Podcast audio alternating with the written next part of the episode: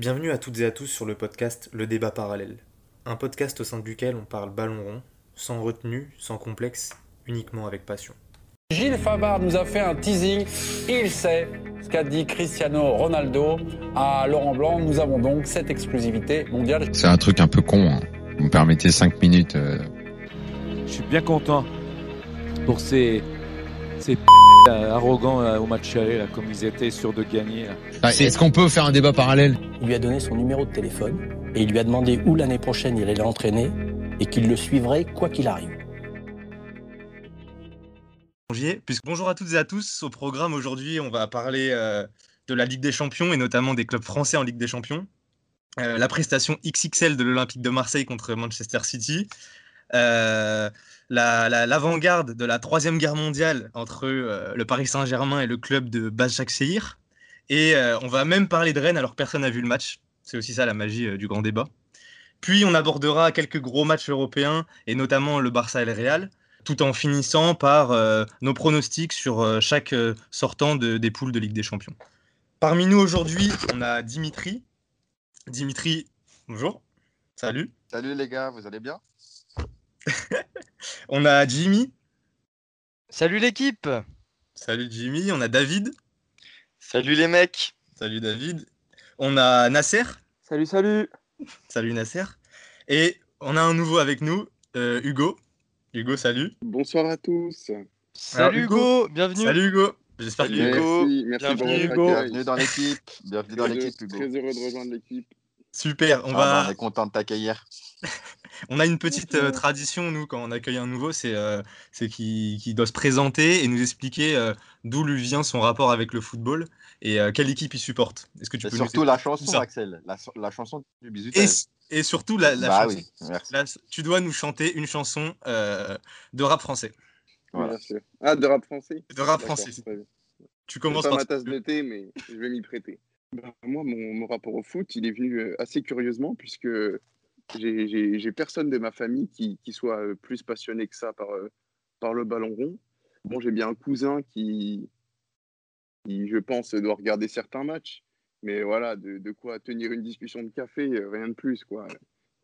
Bah, voilà, il doit discuter du ballon comme tous les mecs de la cafette au taf, mais rien de plus. Et sinon, ben, moi, je suis passionné de l'OM depuis mon plus jeune âge parce que, étant né à Montpellier, donc dans le sud, et ayant une grande partie de ma famille dans le sud, j'ai toujours été un sudiste dans l'âme. Et donc, j'ai une vraie passion pour ce club depuis ma plus tendre enfance. J'ai pu aller au Vélodrome de nombreuses fois. Et puis, une fois au Vélodrome, je crois qu'on est obligé de tomber amoureux. Et j'ai pas échappé au coup de foudre. Donc voilà pour moi, fan de l'OM depuis toujours. Super, je suis d'accord avec la dernière partie. Tu étais censé te présenter, super, tu as envoyé une petite balle perdue à ton cousin, j'espère qu'il aura l'occasion de répondre. Donc, avant toute chose... On lui passe le bonjour à ton cousin. On lui passe évidemment le bonjour. Donc, avant toute chose, j'aimerais que chacun nous présente sa déception, sa surprise, ce qu'il a bien aimé ou moins aimé ce week-end, une petite anecdote. Et on va commencer par Jimmy. Jimmy, est-ce que tu peux commencer?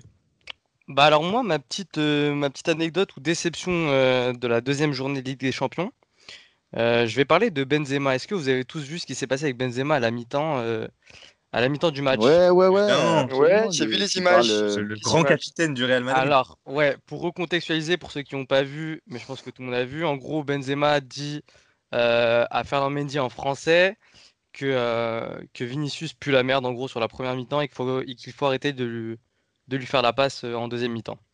Bon, moi, ça m'a choqué. Je voulais en parler parce que ça m'a choqué. C'est des images ou des choses qu'on entend beaucoup en district le week-end. D'arrêter de donner la balle à un joueur. Je le fais souvent avec Hugo qui est dans la conversation, mais et je trouve ça inadmissible. Alors je suis fan de Benzema, fan de Karim Benzema, mais je trouve ça inadmissible qu'en pro et surtout en Ligue des Champions, quand on est Benzema, surtout qu'on est le leader de l'équipe, qu'on puisse se permettre de dire ça. Alors oui, c'est sur caméra, c'est Jimmy. Non, mais je sais ce que vous allez dire, c'est que... Non, Jimmy, je te laisse finir, Jimmy. Non, ouais, je veux bien. Moi, je suis d'accord avec toi, Jimmy. J'imagine que vous allez dire que c'est des trucs qui se disent tout le temps hors caméra, que ça se dit dans les vestiaires, en coulisses, qu'on l'entend jamais, etc. Peut-être, mais je trouve ça inadmissible que Benzema, le leader de cette équipe depuis que Ronaldo est parti, tienne des propos tels à l'encontre de son ailier gauche. Donc moi, je trouve ça inadmissible. Pourtant, fan de Benzema, je comprends pas. Et j'aimerais avoir vos avis dessus parce que c'est un peu... Ça va pas faire l'objet d'un débat, mais on peut donner son avis. Juste avoir un petit avis pour voir si ça a choqué les autres. Bien sûr. Alors moi, je voudrais juste te dire que si vous me le permettez, que je suis tout à fait d'accord avec toi, Jimmy, parce que moi-même, je fustige ce genre de comportement qui peut arriver par moments à mon égard. J'ai moi-même côtoyé de nombreux joueurs se permettant de faire ce genre de réflexion, pouvant me faire sortir de mon match. Mm-hmm. Cependant, je souhaiterais ajouter aussi que cela confirme les choix de Didier Deschamps de ne pas sélectionner. Non, je suis désolé. Alors, c'est un sujet sur lequel qui aura lieu lors de la prochaine émission, je pense. On va se contenter de... Didier Deschamps a toujours mis en avant l'état d'esprit. Et là, une fois de plus, je suis désolé. Il nous a encore prouvé que son état d'esprit était comme Axel l'a dit, c'est un débat qu'on tiendra plus tard. Merci de ton avis, Hugo, qui pue la merde, mais je te remercie et on en reparlera plus tard. Alors, moi, okay, si je peux... Vas-y, Dimitri. Ok, merci, Axel. Alors, moi, dans ce débat, il y a deux sujets. Alors, pour moi, j'ai été choqué que Benzema dise ça de Vinicius, mais non pas parce que, comme toi, Jimmy, c'est choquant de la part du capitaine du Real de tenir de tels propos, mais j'ai été choqué qu'ils tiennent ces propos tout simplement parce que je pensais qu'ils étaient grave potes de par leur communication sur les réseaux sociaux, etc. Je pensais qu'ils étaient vraiment potes. Est-ce que, Dimitri, tu ne penses pas que Vinicius et Benzema, à l'image de Neymar et Mbappé, ne parlaient qu'en onomatopée? Voilà, donc ça c'est une chose que je pense. Et la deuxième partie du débat, enfin la deuxième partie de mon avis, c'est que, comme tu l'as très bien dit, Jimmy, effectivement, tout le monde, quand on côtoie un vestiaire de football, c'est des choses qui arrivent tous les jours. Alors oui, il est dans le Real, je suis d'accord avec toi, il est un peu con de faire ça à la vue et aux yeux de tous, mais ça ne me choque pas qu'il ait dit de tels propos, et je pense qu'il y a bien pire qui se disent dans les vestiaires, quand on sait que Brice Diadjedje et Gignac se sont foutus sur la gueule à l'entraînement, enfin tu vois ce que je veux dire. Mais est-ce qu'un capitaine a le droit ? Est-ce que les 10 autres ont le droit, mais pas le capitaine ? Je suis désolé, on va faire un tour de table et ensuite on va passer au sujet, sinon on risque de dévier un peu. C'est vrai. D'accord. Mais Jimmy, je te laisse ramener le sujet sur la table à un autre débat. Ouais, et exactement. On reviendra là-dessus, c'est très intéressant. Super sympa, moi, Jimmy. Juste ce que je tenais à dire, c'est que tout comme Dimitri, je ne suis pas vraiment choqué par les propos de Benzema, je suis plus choqué par le fait qu'il lui ait vraiment pas fait de passe. Alors, tu peux lui dire vas-y, il est nul, mais ça pose un problème si derrière sur le terrain, vraiment tu lui fais pas de passe. Et Axel, j'ai pas vu le match, pour être honnête, j'ai pas vu le match. Oui, voilà, tu traînes un peu trop sur Twitter. Vinicius est sorti à la 70e. Bon, il n'avait pas trop l'occasion de lui faire la passe non plus. Je pense qu'une passe comme ça peut se faire. Mais genre une passe symbolique. Une passe symbolique qui symbolise un serrage de main n'aurait pas été de trop. Mais bon, c'est des aléas et je pense qu'eux-mêmes, ils en rigolent aujourd'hui. D'accord, merci. J'en suis pas sûr. C'est vrai qu'en voyant la story de Benzema aujourd'hui, j'ai pas l'impression que Benzema ait compris. Mais bon, il ne comprend pas ce qui lui est reproché. Bon, c'était ma petite anecdote. Merci, les gars. Super, on va passer à David. Alors moi, pour cette deuxième journée de Ligue des Champions, c'est pas un coup de cœur, comme à l'instar de Jimmy, c'est un petit coup de gueule. C'est un coup de gueule pour les Chinois de Wuhan, qui malheureusement avaient réussi la première fois à nous éviter 10 matchs de Ligue 1, et en particulier 10 matchs de l'OM, c'est-à-dire 10 purges. Et là, malheureusement, ils n'y sont pas allés assez fort et ils n'ont pas pu nous empêcher cette catastrophada hier soir de l'OM. Face à un grand Manchester City, mais et je suis très très très très déçu des choix et de l'approche d'AVB. Pourtant les Chinois ont tout essayé parce qu'ils sont en boîte actuellement.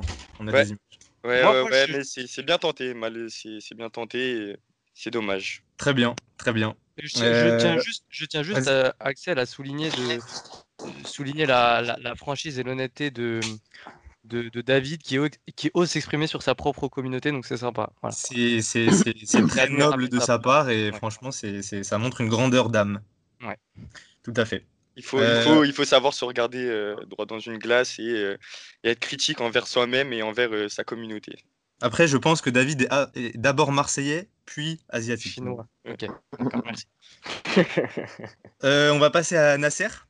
Nasser, qu'est-ce qui t'a plu ou déplu cette semaine ? Bon, j'avais pas de coup de cœur, j'avais pas de coup de gueule, mais merci Marcus Rashford de m'avoir donné de l'inspiration avec son triplé, mais j'ai pas envie de parler que de son triplé, c'est juste pour un peu dire qu'il est irréprochable à la fois en dehors et sur le terrain. Donc là, aujourd'hui, il fait encore gagner son équipe. Première place du classement. Voilà, il pisse encore sur le PSG comme il l'a fait encore la semaine dernière. Là, il n'est pas mauvais en première ligue. Il fait gagner les matchs qu'il faut, même s'ils ne sont pas au top. En dehors du terrain, c'est pareil. Hein. Vous l'avez tous vu, il a reçu l'ordre de l'Empire britannique pour ses actes de bravoure. Il a encore distribuer des repas gratuits aux plus démunis à Londres, en Angleterre, c'est pas à Londres, mais voilà quoi, je voulais juste mettre ça en avant, mettre ce joueur-là en avant, qu'on sous-cote un peu et qui, à mon sens, est dans la discussion à côté d'un certain Kylian Mbappé, mais on pourra en reparler. Je te rappelle que Mbappé, il a la Légion d'honneur aussi hein, quand même. Pardon, excusez-moi, je me désolidarise des propos. Oui, mais il fallait en dire. Pareil, je me désolidarise. Il fallait dire beaucoup de vérité avant de... Non, ce n'est pas du tout une blague. On a un petit rigolo qui veut faire... Non, ce n'est pas du tout une blague. Je pense qu'on peut vraiment débattre sur le réel niveau actuel de l'un et de l'autre, mais c'est pas le sujet. Voilà. Déjà pour faire simple, Rashford n'est pas titulaire au PSG. Oui, évidemment, bien sûr. Pas de galère. Ce sera ton tour de faire un coup de gueule, coup de cœur, t'ouvriras ta gueule. Mais là, voilà, ça pourra faire l'objet d'un futur débat également, même si... Mais juste, on peut ne pas faire le débat, mais répondre très rapidement. Exactement. Rashford, il est titulaire à la place de qui ? Neymar, Mbappé ou Di María ? Moi, je vois aucun des trois, mais je vous écoute. Non, mais on va l'écouter, Nasser. Écoutons-le. Ah oui.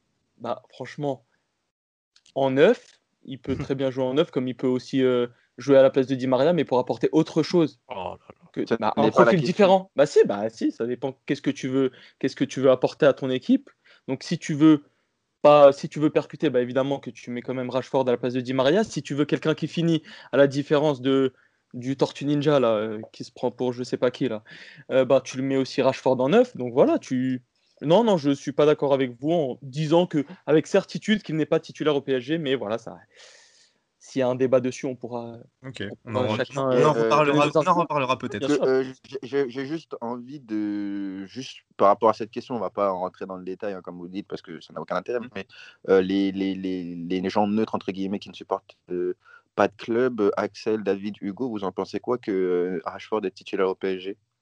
Alors j'ai du mal à le concevoir, mais ça peut être un avis. Non, mais encore une fois, je n'ai pas dit indiscutable. Je dis que dire qu'il ne l'est pas, alors avec certitude. Mais on ne t'a pas posé la question. J'ai quand même lancé la discussion. Ça. J'ai du mal à le concevoir. Personnellement, dans une composition avec trois offensifs, Neymar, Mbappé, Di María, j'ai aussi un peu de mal à concevoir où est-ce que Marcus Rashford pourrait... Sir Marcus Rashford. Sir Marcus Rashford, d'ailleurs, c'est comme ça qu'on doit l'appeler. Mais rappelons quand même, toutefois, qu'aujourd'hui, je crois que le PSG a joué avec ces trois offensifs-là. Et Moise Kean en titulaire, donc peut-être que dans une composition en 4-4-2 avec... non, en 9, je souhaite le rappeler que c'était contre le Başakşehir. Oui, bien sûr.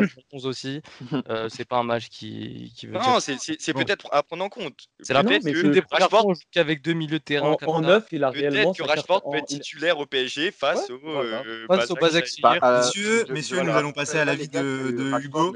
On va passer à l'avis d'Hugo, si vous le voulez bien, parce que c'est un ça reste quand même un meilleur 9 que Kylian Mbappé. Il ne joue pas 9, mais joue ailier. Oui, mais ça reste quand même. Ça sera tout pour moi. S'il te plaît, Nasser, tu peux respecter le temps de parole, merci. Bien sûr, évidemment. Voilà. Merci. On va passer à Hugo. Je voulais mettre en avant. Parfait. On va passer à Hugo. Hugo, quelle est ta surprise, ce que tu as bien aimé ou moins aimé cette semaine? Oui, j'ai bien écouté ce que Nasser a dit. Ok. Et en fait, dans son argumentation, il a dit « Cela dépend de comment on veut faire jouer son équipe. » Or, il semblerait que Thomas Tuchel ne souhaite pas faire jouer son équipe. Ouais, non, mais oui, évidemment. C'est très pertinent. C'est la remarque la plus pertinente depuis le début. Il faut un fond de jeu. Allez. Qui est inexistant. Il faut avoir une cohérence. Quant à mon petit coup de gueule, je pense que je vais pouvoir réitérer ce coup de gueule à peu près toutes les semaines. C'est contre les clubs français en Ligue des Champions. Encore une fois, je suis désolé, mais c'est tous les ans la même chose. C'est-à-dire qu'on se fait exploser le cul tous les mercredis et mardis. Et qu'à une certaine époque, on pouvait, au moins pour le faire plus financier, compter sur le PSG. Mais eux aussi, ils se font péter le cul ou alors... il gagne 2-0 contre l'équipe d'Erdogan sur un doublé de Moise Kean. Hugo, je peux pas te laisser dire ça. C'est désespérant. J'ai eu le football. Finale de Ligue des Champions l'année dernière, c'est tout. Tout de même, Lyon, demi-finale de Ligue des Champions. Paris, finale de Ligue des Champions. Phénomène, c'est des épiphénomènes. Alors, Hugo, je ne sais pas si tu es RMC Sport. Lyon, non. Paris, oui, Lyon. Il faudrait songer à s'abonner. Oui, d'accord. Hugo paye 100 euros par mois, je te demande de le respecter. L'OM aussi nous a fait vibrer il y a quelques années, je suis d'accord avec toi.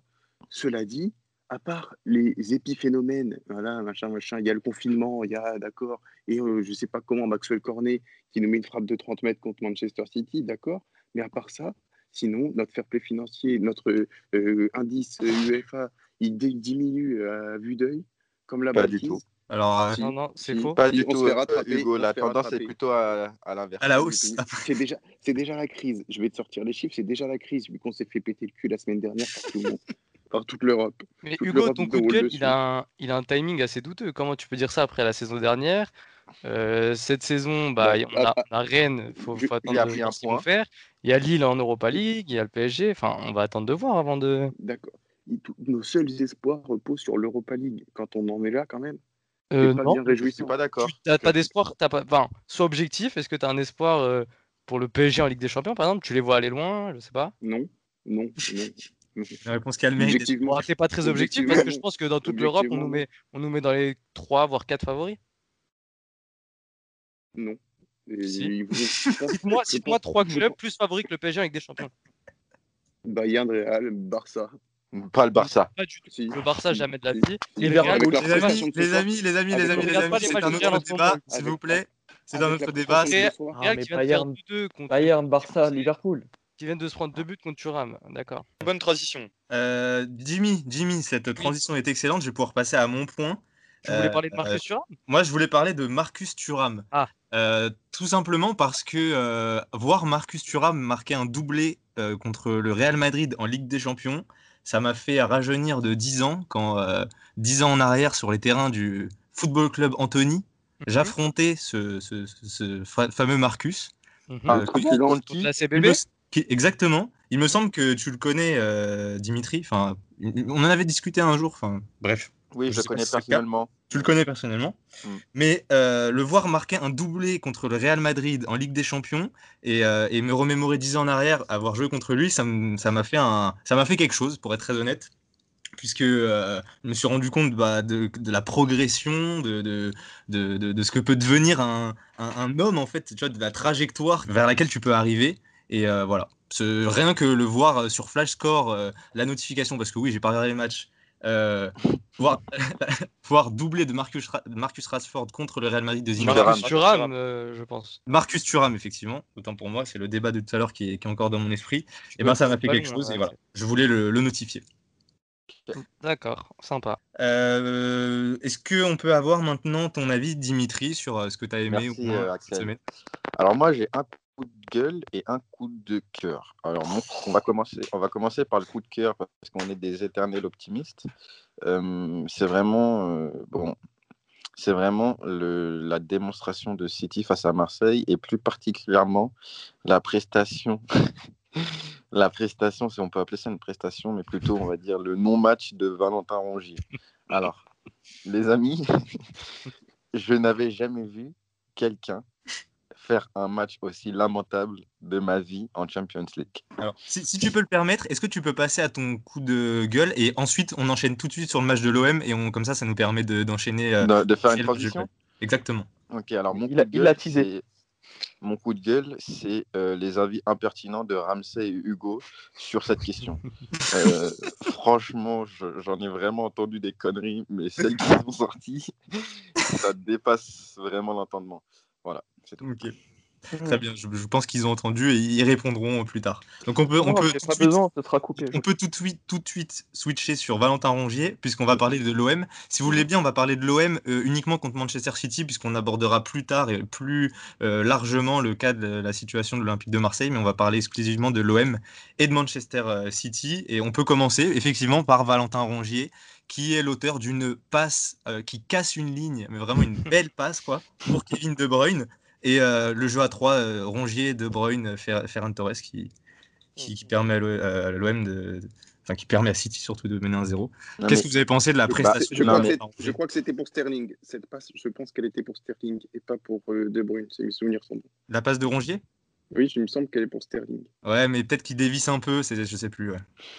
Alors, moi, si je peux commencer, j'ai la différence de niveau. Enfin, au bout d'un moment, j'ai eu honte. J'ai eu honte d'être français parce que Marseille, quand on connaît son bilan européen, c'est vraiment pathétique. Et franchement, je ne dis pas ça pour taper sur Marseille gratuitement, etc. Mais j'ai rarement vu une telle différence de niveau dans un match de Champions League. Je m'explique. On avait l'impression que Manchester City étaient les dog walkers et qui promenaient leurs chiens, tout simplement. Alors, je suis tout à fait Dimitri, d'accord avec quand les poussins 2 de Manchester United ne pas casser le pied. Hugo. Non, Hugo, je suis d'accord avec toi. Hugo. Non, alors, Axel, j'aimerais dire un petit truc. Alors, je suis tout à fait d'accord avec Dimitri sur le fait que sur le niveau affiché de l'OM, c'était vraiment pas ouf, voire dégueulasse. Mais j'ai pas forcément envie de taper sur les joueurs sur ce match. J'ai envie de taper sur plus le coach. Donc Villas-Boas qui pour moi n'a rien tenté sur ce match, j'ai l'impression qu'il laisse ses joueurs en galère. Mettez le bus, si on a une balle on remonte, on court 70 mètres avec le ballon en contre-attaque. Donc j'ai pas forcément envie de taper sur les joueurs qui pour moi n'y sont un peu pour rien dans ce match-là. On va demander son avis à David qui est supporter de l'OM, qui voit l'OM tous les week-ends. Malheureusement pour moi. Alors moi je suis un peu du même avis que Jimmy. C'est pas bien évidemment il y a une erreur manifeste de Rongier sur le premier but. Il y a une petite erreur de Balerdi qui a failli donner un deuxième but quelques minutes après le premier.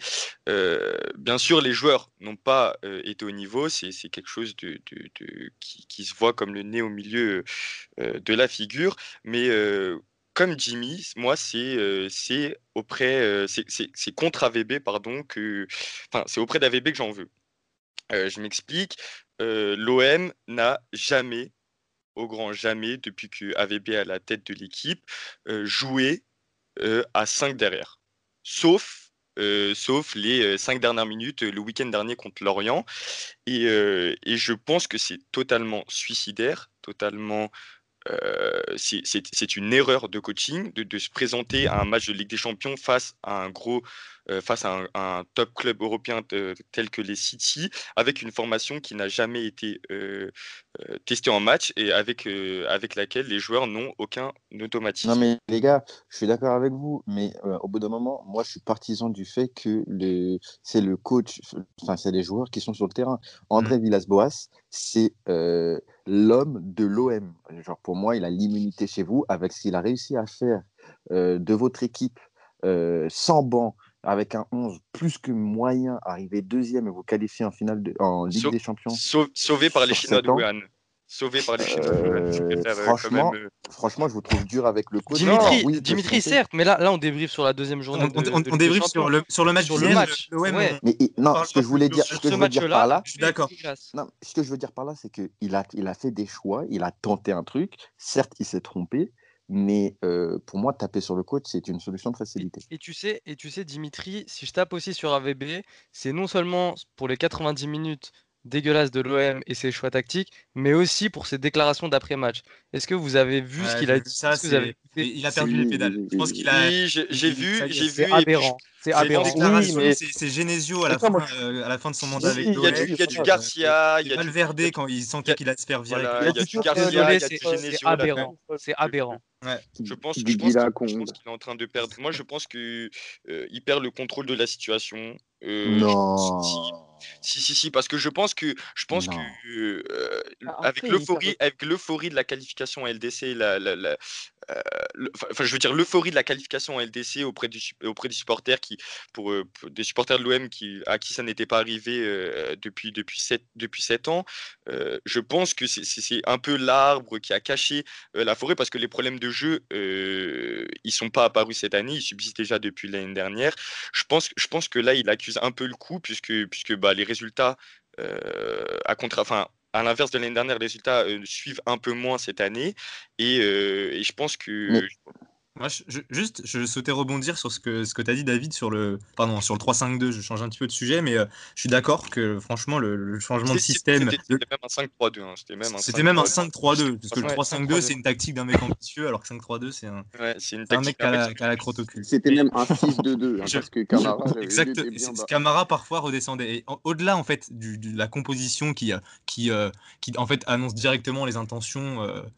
de l'OM ultra défensive, c'est l'impression de peur qu'avaient les joueurs marseillais. C'est au-delà de cette composition, tu peux jouer avec 5 défenseurs, tu peux jouer avec 3 défenseurs centraux, tu peux jouer comme ça et réfléchir de manière offensive, etc. Mais dès les premières 10 minutes, j'en parlais en off avec certains de nos consultants, c'était vraiment une impression de peur que dégageait l'Olympique de Marseille. C'est pour ça que, pareil, comme Jimmy l'a mentionné tout à l'heure, j'en veux vraiment pas aux joueurs, parce qu'aujourd'hui, tu mettais n'importe quel joueur dans ce système-là, mais il fallait être André Iniesta pour se sortir de situations dans lesquelles vraiment... Après, on le sait que l'Olympique de Marseille n'a pas de joueurs fantastiques qui vont permettre... On connaît les limites de ces joueurs-là. Oui, mais ça, c'est un autre débat. C'est un autre débat, les joueurs de l'OM. Je pense que les joueurs de l'OM ont des qualités techniques supérieures à la moyenne par rapport aux équipes de Ligue 1, tu vois. Mais quand tu joues dans ce système-là avec... Je veux pas savoir ce que André Villas-Boas leur a dit avant le match, mais franchement, il a dû leur faire peur. Il leur a dit, les mecs, surtout, il faut pas prendre de but.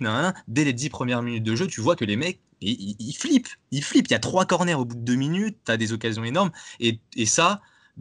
City marque assez rapidement sur une erreur. Franchement, ils se mettent un peu dans la merde tout seul, l'OM. Et derrière, le scénario du match, malheureusement... Et surtout, il y a Pep Guardiola, à la fin du match, qui, je ne sais plus quel journaliste lui pose la question, lui dit, donc voilà, Villas-Boas, il met un 5-3-2. Est-ce que vous l'aviez préparé? Est-ce que vous étiez prêt à ça? Et Pep Guardiola était complètement surpris et il dit, je ne comprends pas, ils avaient joué que 3 ou 4 fois avec ce système-là.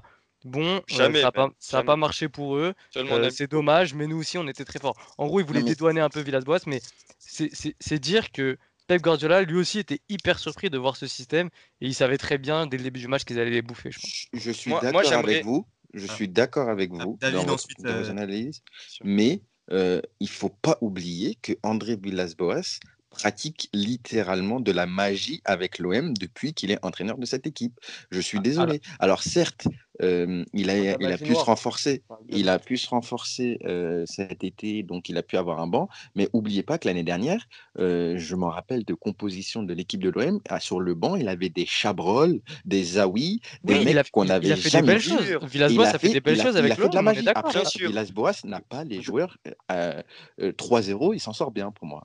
Voilà, j'avais annoncé ça. Tu parles d'un banc. Tu parles d'un banc, Dim, mais c'est une petite banquette. Parce que avec Radonjic, avec Valère Germain et tout ce qui s'ensuit, on peut jouer en 4-2-3-1, on peut jouer en 4, si ce que vous voulez. Vous pensez sincèrement qu'en 4-3-3, on aurait fait autre chose que ce qu'a pété le cul. Voilà. Non, c'est pas ça la question. Est-ce que l'OM n'est pas là faire match nul ou gagner, c'est pas ça le débat. Mais je laisse David rebondir. Moi, j'aimerais rebondir juste là sur les propos d'Hugo.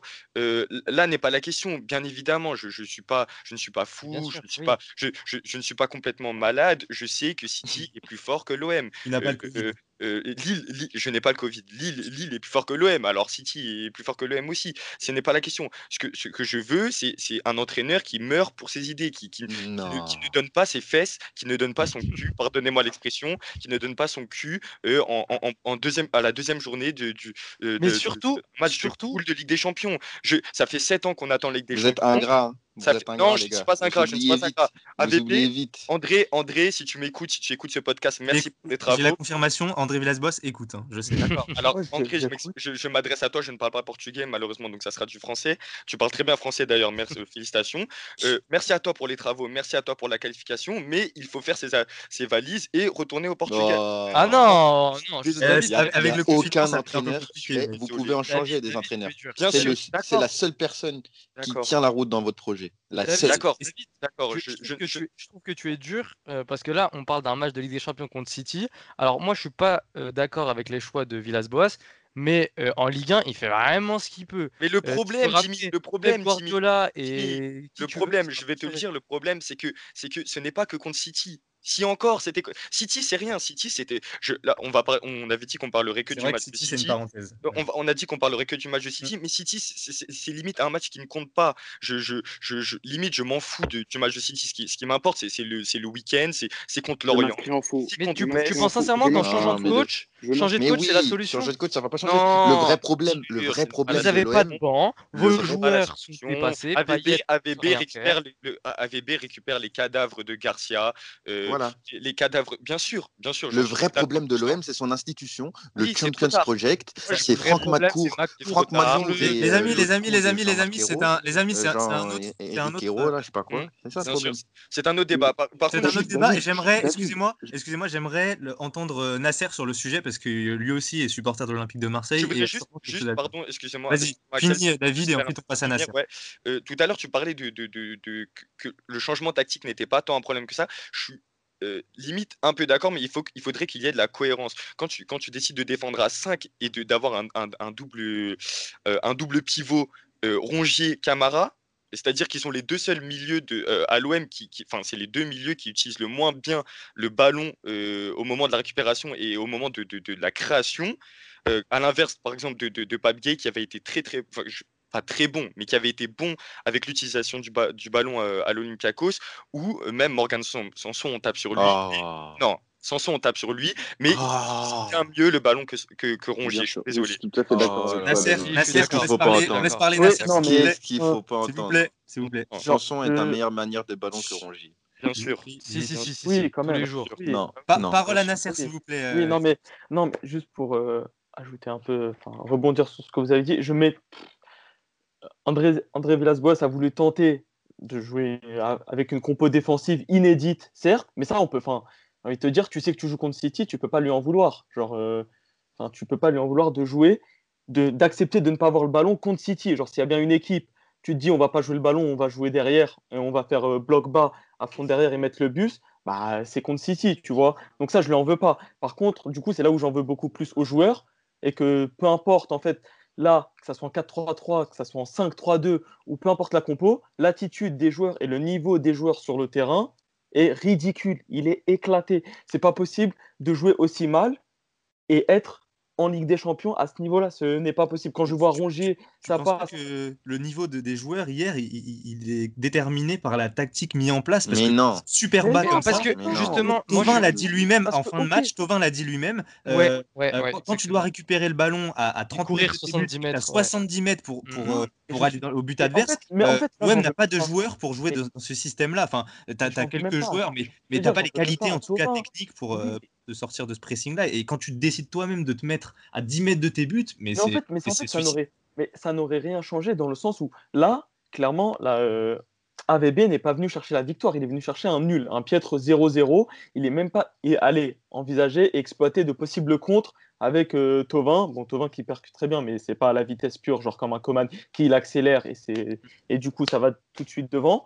Donc non, moi je pense surtout que malgré n'importe quelle tactique, on se serait fait bouffer et on aurait couru derrière la balle pendant tout le match, mais qu'il fallait limiter les dégâts. Et donc, du coup, c'est pour ça que j'en veux pas à AVB d'avoir mis le bus devant, tu vois ou pas. Donc, je pense que... Donc, aujourd'hui, tu prends 3-0 en limitant les dégâts. Non, moi, je le en veux. Non, moi, je sais tant qu'on attend les champions. Genre, c'est pour ça que j'en veux aussi aux joueurs, c'est ça que je vous dis. Genre, j'en veux aussi aux joueurs parce que, ok, City a très bien marqué sans nous et de par leur jeu, mais on leur donne encore des buts. Olympiakos, on donne des buts. Là, City, on donne des buts largement évitables. Enfin, c'est là où j'en veux aux joueurs, en fait. C'est non, je suis d'accord avec Rami sur ce point-là. Bah oui, c'est pas Villas-Boas qui fait des buts. Moi, ce que je trouve dommage, c'est que AVB, il met... Vous pensez qu'en mettant un 5-3-2... c'est une tactique. Non, c'est pas une tactique. Si tu mets un 5-3-2, tu le prépares, tu as les joueurs pour jouer en 5-3-2, tu mets quelque chose en place pour pouvoir défendre et contre-attaquer. Moi, j'ai l'impression, en voyant le match, c'est qu'il leur a dit mettez-vous en 5-3-2, débrouillez-vous, et si on a la balle, on court et on va marquer. C'est ça que je vous dis. Alors, je reproche pas qu'il ait tenté un 5-3-2, mais je lui reproche de ne pas avoir d'idée derrière ce 5-3-2. Cette approche minimaliste, en fait. Et David allait bien l'expliquer, mais je pense que quand tu es supporter de l'OM, que tu attends Ligue des Champions depuis tant d'années, et tu vois ton équipe avoir 0,002 en expected goal... Ouais. 0,5, évidemment. Mais... 0,5, mais c'est tellement... Pour rebondir sur ce que Jimmy vient de dire, le tout, c'est... Peut-être que toi, tu as perçu qu'il n'avait pas l'idée, mais le tout, c'est d'appliquer les idées. Enfin, peut-être qu'il avait une idée, un plan de jeu, mais le fait de l'appliquer, c'est autre chose. Mais tu n'as même pas l'impression qu'il y a une idée. Déjà, ils ne l'ont jamais tenté, ce système-là. Donc, le tenter un beau jour contre City, se lever contre City et dire « bon, on va le tenter », bon, c'est parce qu'après on n'a jamais joué contre une équipe genre comme City qui joue aussi bien au ballon, qui ne fait que tourner autour de la surface. Donc, c'est pour ça, il faut ajouter le plus de joueurs défensifs pour empêcher au maximum City de marquer. Et en fait, on l'a vu quand même en première mi-temps, sans cette erreur, il y a 0-0. Je suis pas d'accord avec cette approche. Ça marche pas comme ça. City joue 10 fois contre l'OM comme ça. Ça marche pas comme ça. Quand je vous dis il y a 0-0, c'est-à-dire que ok, bon, s'il n'y a pas le 1-0, c'est pas le même match. Enfin, je vous dis pas ça, je vous dis juste que sans nos erreurs, ils n'ont pas eu de réelle action franche. Oui, mais l'erreur, elle est provoquée par City. Tu vois ce que je veux dire ? L'erreur, elle fait partie du match. L'erreur, elle fait partie du jeu. Genre, tu peux pas dire sans ça. Parce que cette erreur-là, elle intervient parce que t'as pas des joueurs de classe mondiale, parce que t'es Marseille, parce que truc. Donc l'erreur, elle fait partie du jeu. Oui, mais évidemment. C'est pas ce que je suis en train de dire. Je suis juste en train de dire que des erreurs comme ça, c'est des erreurs évitables. Je vous dis pas une erreur parce que City a fait a vraiment bien joué, a fait un pressing d'enfer et tout, et qu'ils ont vraiment. Enfin, c'était pas le cas. Là, sur la passe de Rongier, il essaie de relancer. Il y a un gros pressing de City quand même. En début de match, l'OM est asphyxié comme dès la première minute. J'ai une question pour David parce que on est tous d'accord dans cette conversation pour dire que Villas-Boas a tenté, Villas-Boas s'est trompé. Mais quand j'entends un Marseillais dire Villas-Boas fait tes valises, qui voudrais-tu recruter non, moi je suis pas d'accord non plus. Qui voudrais-tu recruter ? Ces propos-là, je les... Ça t'a un peu dépassé, tu peux le dire. Non, pas du tout. Alors je les pense. C'est la passion qui parle. J'aimerais qu'AVP fasse ses valises à la fin de la saison, et je pense que pour quelle raison ? Mais c'est la dernière chose à faire. Pour quelle raison ? Mais attends, laissez-le parler. Vous regardez les matchs. Pour quelle raison ? Enfin, vous regardez pas les matchs le week-end. Genre, vous infligez pas les purges que je m'inflige tous les week-ends. Justement, c'est possible. David, justement, non mais réponds. Qui voudrais-tu voir à la tête de l'OM ? Peu importe. Je veux voir un entraîneur. C'est trop facile de dire que t'es valide. Comme on a gagné contre le PSG, certes, mais il a donné son cul pareil. Il a bétonné derrière. On a eu. Alors, j'ai pas la stat expected goal contre le PSG, mais je préfère limite perdre 4-0 comme quand je crois comme quand il est arrivé à la tête de l'OM, je préfère limite qu'il perde 4-0 en voulant jouer plutôt que en genre David, tu n'as pas les joueurs pour. C'est pas ça. Marcelo Bielsa, le jeu vers l'avant. J'ai pas attendu 7 ans de la Ligue des Champions pour que contre l'Olympiakos il refuse le jeu, contre City il refuse le jeu, contre Porto il va refuser le jeu. Mais le problème c'est pas l'entraîneur. AVB il arrive dans un club, ça fait 7 ans qu'ils sont pas allés en Ligue des Champions. Il joue un match, c'est pour prendre des points. Il vient prendre des points. Il vient pas pour avoir un beau jeu et se faire éclater 4-0 contre l'Olympiakos. Et surtout que au final, c'est la même chose. Parce que tu te prends un but à la dernière minute contre l'Olympiakos. Enfin, là, mais ça te connie ce but-là. Ce but-là, c'est pas un but là à la dernière minute. Mais ça fait 20 minutes. Il y a un but refusé hors jeu pour un crampon. C'est un miracle. C'est un miracle. Si Mandanda n'est pas là contre l'Olympiakos, on repart avec 0 points aussi, les mecs. Ah oui, mais pourtant, il a pas le Marcelo Bielsa, votre ancien coach, David, qui adorait le jeu vers l'avant, etc., ça n'a pas marché. Le problème, ce n'est pas le coach à l'OM, le problème, c'est l'institution, c'est les joueurs. Qui ça n'a pas marché? Marcelo Bielsa. Ça a marché. C'est pas du tout pour la même chose. La première saison exceptionnelle, la deuxième saison. Oui, mais c'est pas pour la deuxième saison. La deuxième saison, il part de toute façon. Non, mais la deuxième partie de saison. Non, on parle de la première. Oui, la deuxième partie de saison. La deuxième partie de saison. On gagne toujours pas contre Lyon. Les mecs ne parlaient pas en même temps. Ouais. J'aimerais avoir l'avis de Hugo. Le 1-1 contre Lyon, il est miraculeux. Payet, il marque, c'est la seule action qu'on a du match. Et après, on a défendu. Oui, il y a eu un carton rouge, on était à 10, d'accord, mais on a défendu pour 80 minutes. On a pris un point, mais c'est à 10 si tu défends pas après. Oui, mais quand on était à 11, on prenait pas le jeu à notre compte non plus. Oui, mais regarde la tactique mise en place. Il avait pas mis un 5-3-2. C'est juste que notre équipe ne sait pas jouer au ballon. On ne sait pas jouer au foot. On va pas. Enfin, regarde notre effectif. Tu vois, il t'inquiète de vrais joueurs de ballon. On a maintenant, on a Cuisance. Mais il y a des équipes en Ligue 1 qui jouent au ballon et qui n'ont pas la moitié de l'effectif de l'OM. Ils jouent avec un collectif. Nous n'avons pas de collectif et ça, c'est pas le coach que lui. C'est pas au coach de mettre en place le collectif. Si, il met en place une tactique, mais malheureusement, en fait, il n'y en a aucun qui répond vraiment présent. À chaque fois, il change de compo. À un moment, il met Gay. Après, il remet Cuisance. Ça fait un an qu'il joue en 4-3-3. Ça fait un an qu'il joue en 4-3-3. Là, l'arrivée de Cuisance bouleverse un peu les plans de jeu puisque il veut faire évoluer Cuisance à son poste, il veut le faire jouer meneur de jeu, mais sinon on a toujours joué en 4-3-3. L'année dernière on jouait en 4-3-3, il n'y avait pas de jeu. Moi, Villas-Boas, c'est le meilleur coach qui, genre, surtout la chose à ne pas faire, c'est de le virer. C'est à votre place, c'est le seul homme de votre disponible. Ok, peut-être certes, mais il y a des bien meilleurs entraîneurs. Il y a des bien meilleurs entraîneurs en Ligue 1 qui font du meilleur boulot. Je pense notamment à Christophe Galtier. Mais t'es marrant, c'est pas du tout la même situation. Mais Galtier, il a un meilleur effectif. Oui, il a un meilleur effectif, je suis d'accord avec lui. Il n'a pas les mêmes attentes, il n'a pas la même pression, pas le même effectif. D'accord, entraîner l'OM.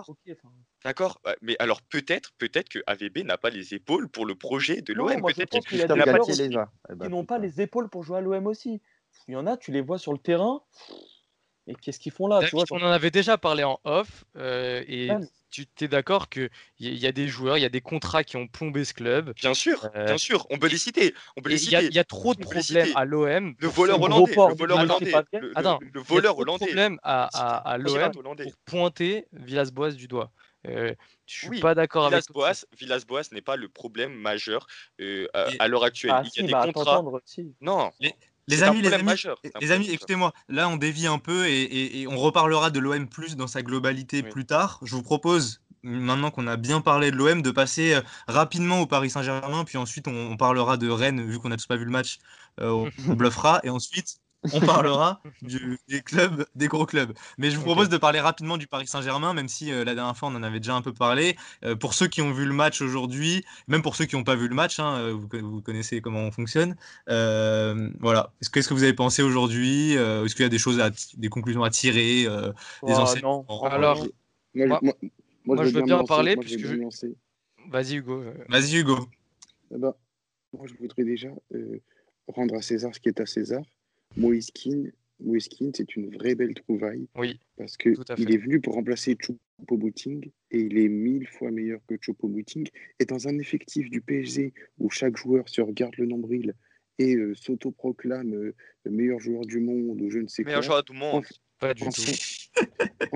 enfin, un joueur qui ne parle pas trop. En même temps, quand il parle, il dit n'importe quoi.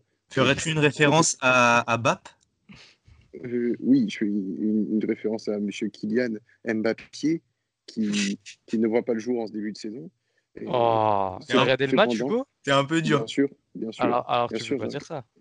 Non, mais les gars, essayez d'être partial. Enfin, ouais, enfin. Pas n'importe quoi. Alors, moi je vais bien parler du match du PSG, Axel. Vas-y. Alors, moi, ce que je trouvais, c'est qu'on était bien en place. Je trouve qu'on a bien préparé pour une fois un match de Ligue des Champions. Bon, l'adversaire, ça reste Başakşehir. Donc, il n'y a pas trop de conclusions à tirer. Le club de Crivelli et de Dembaba. Même, je pensais que Dembaba était à la retraite. Et de Raphaël. Mais Hugo a bien raison sur Moise Kean. Crivelli connu pour ses 2 buts à Angers en 3 saisons. Crivelli ouais. Et une grande année à Bordeaux aussi, il me semble. À Caen aussi. Je vois que tu es incollable.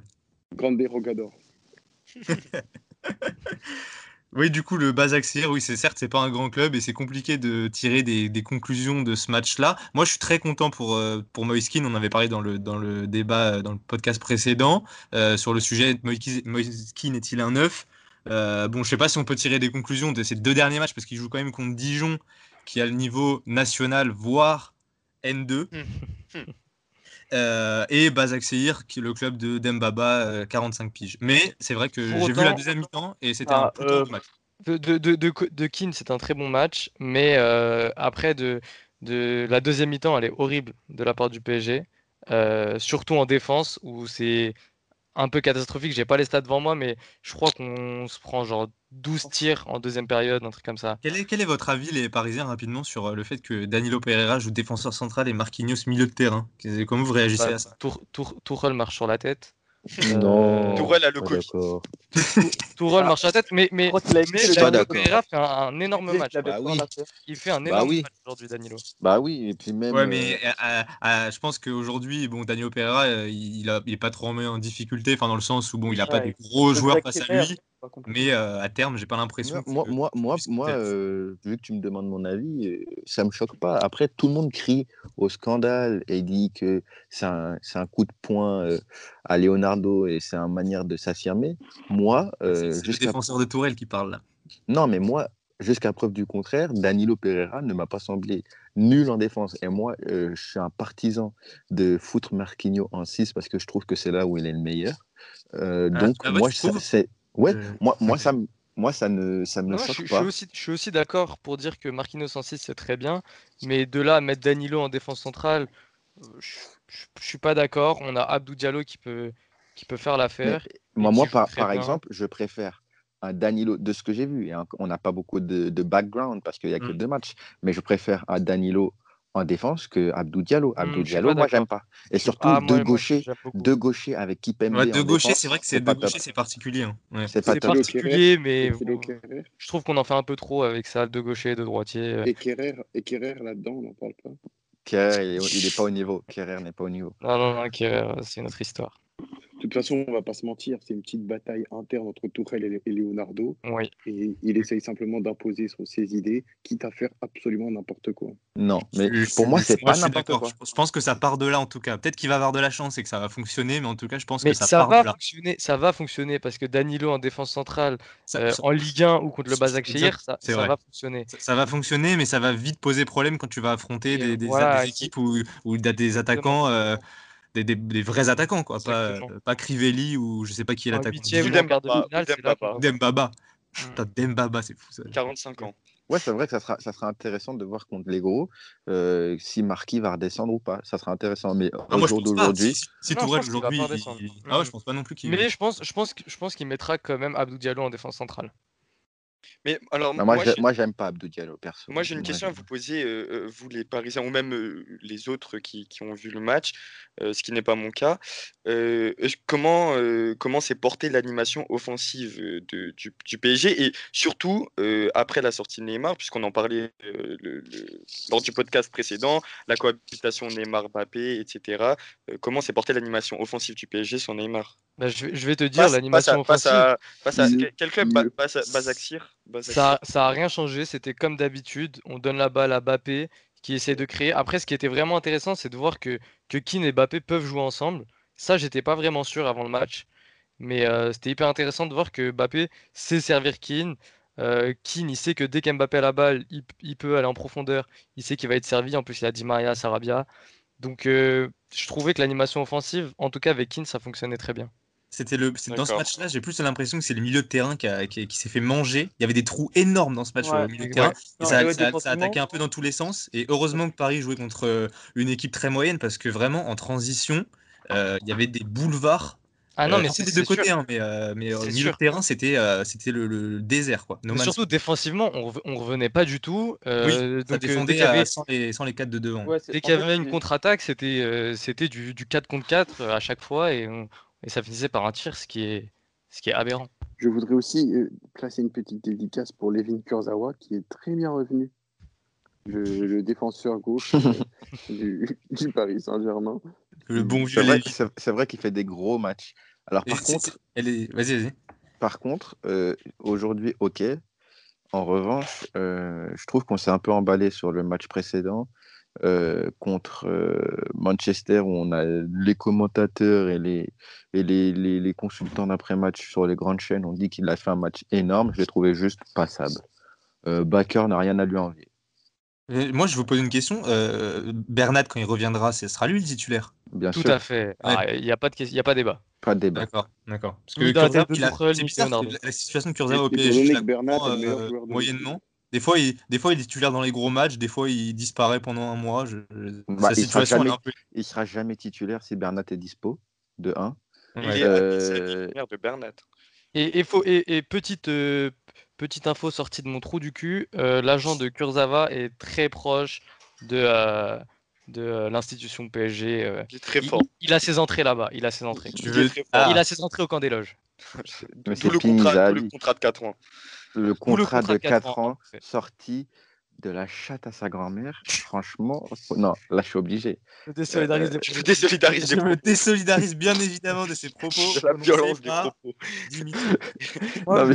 non mais franchement, c'est franchement, je pense, je sais pas ce que vous en pensez les amis, mais que c'est un des contrats les plus surprenants de ces 5 dernières années. En Ligue 1. Après son agent, il a fait fort.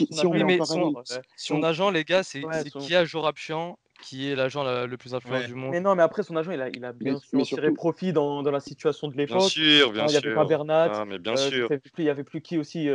Enfin, c'est toi, il démarrait, je crois, avec. Il y avait encore Bernat. Mais non, il était blessé en parallèle. Non, mais Hugo, il était blessé. Il n'était pas encore blessé. Et bien sûr que si, quand c'était. Mais bien sûr que si, genre il soit c'était au moment où il prolonge, c'est pendant le Final 8. Avant. Mais non, bien avant. Tout ce que j'ai dit, c'est bien avant. C'est juste avant le Final 8. Bernat est blessé, mais une blessure de 15 jours. Je pense pas que son contrat est basé sur la cheville de Bernat. Non, mais c'est surtout pour le faire jouer pour le Final 8 et du coup, il a forcément joué sur ça. Genre en gros, il a dit, soit tu nous le prolonges. Et ben du coup, tu as au moins un latéral, soit tu fais ton final aide. Non, mais je suis pas d'accord, tout le monde dit ça. Cavani, Thiago Silva, tout le monde a dit ça. Ils ont pas signé 4 ans. Mais non, mais Cavani, ils ont dit viens vite faire un an. Il leur a dit bah non, nique ta mère. Enfin, tu vois, genre, je me désolidarise des propos. Du mot Nika. Prononcé par Ramsey. Non, mais les gars, les histoires de contrat et d'agent, ça veut rien dire sur le terrain. Donc je pense que ça nous dépasse un peu et ça veut un peu rien dire. Exactement. Par contre, ça aide, je crois que ça aide dans le vestiaire du PSG d'être pote avec Mbappé. Il me semble que ceux qui sont potes avec Mbappé... Je pense que Wilfried Mbappé est un dictateur. Exactement. C'est un tyran. Ouais. Et Mbappé qui partira au Real Madrid l'année prochaine, du coup, beaucoup de joueurs vont partir. Ouais. Bref. C'est une exclue. C'est une info que je tiens de Momo au Poivsi. Il l'a dit dans son oreille. Les gars, on a une exclue mondiale. Axel, c'est le débat parallèle. Ce qui va se passer, c'est où il ira jouer. Axel, qu'est-ce qu'il lui a dit? Il lui a dit que dans l'oreille qu'il le suivrait peu importe où il aille. J'ai un petit bémol à apporter, Axel, parce que Pierre Ménès a dit qu'avec l'arrivée du Covid, tout était relancé et que finalement, c'était pas si sûr que... Il est vrai que je n'avais pas les infos du gouvernement au moment où j'ai eu mon information concernant un possible reconfinement et une catastrophe économique dans le pays. Et quand on sait le professionnalisme de Ménès, on peut compter sur lui pour nous donner des bonnes infos, je pense. Exactement, il me semble qu'on s'est jamais trompé en 3 ans de... En tout cas, les infos sûres qu'on a en ce moment, c'est que Neymar, il repart de prolongation avec le PSG et que Mbappé, les prolongations n'ont... Enfin, les discussions n'ont toujours pas commencé. D'accord. Et juste, j'ai une question. Est-ce que vous savez si au bout de 12 ans en France, Di María parle quelques mots de français? Non, oui, à part les pro des Poudas. Mais je ne sais même pas s'il parle une langue.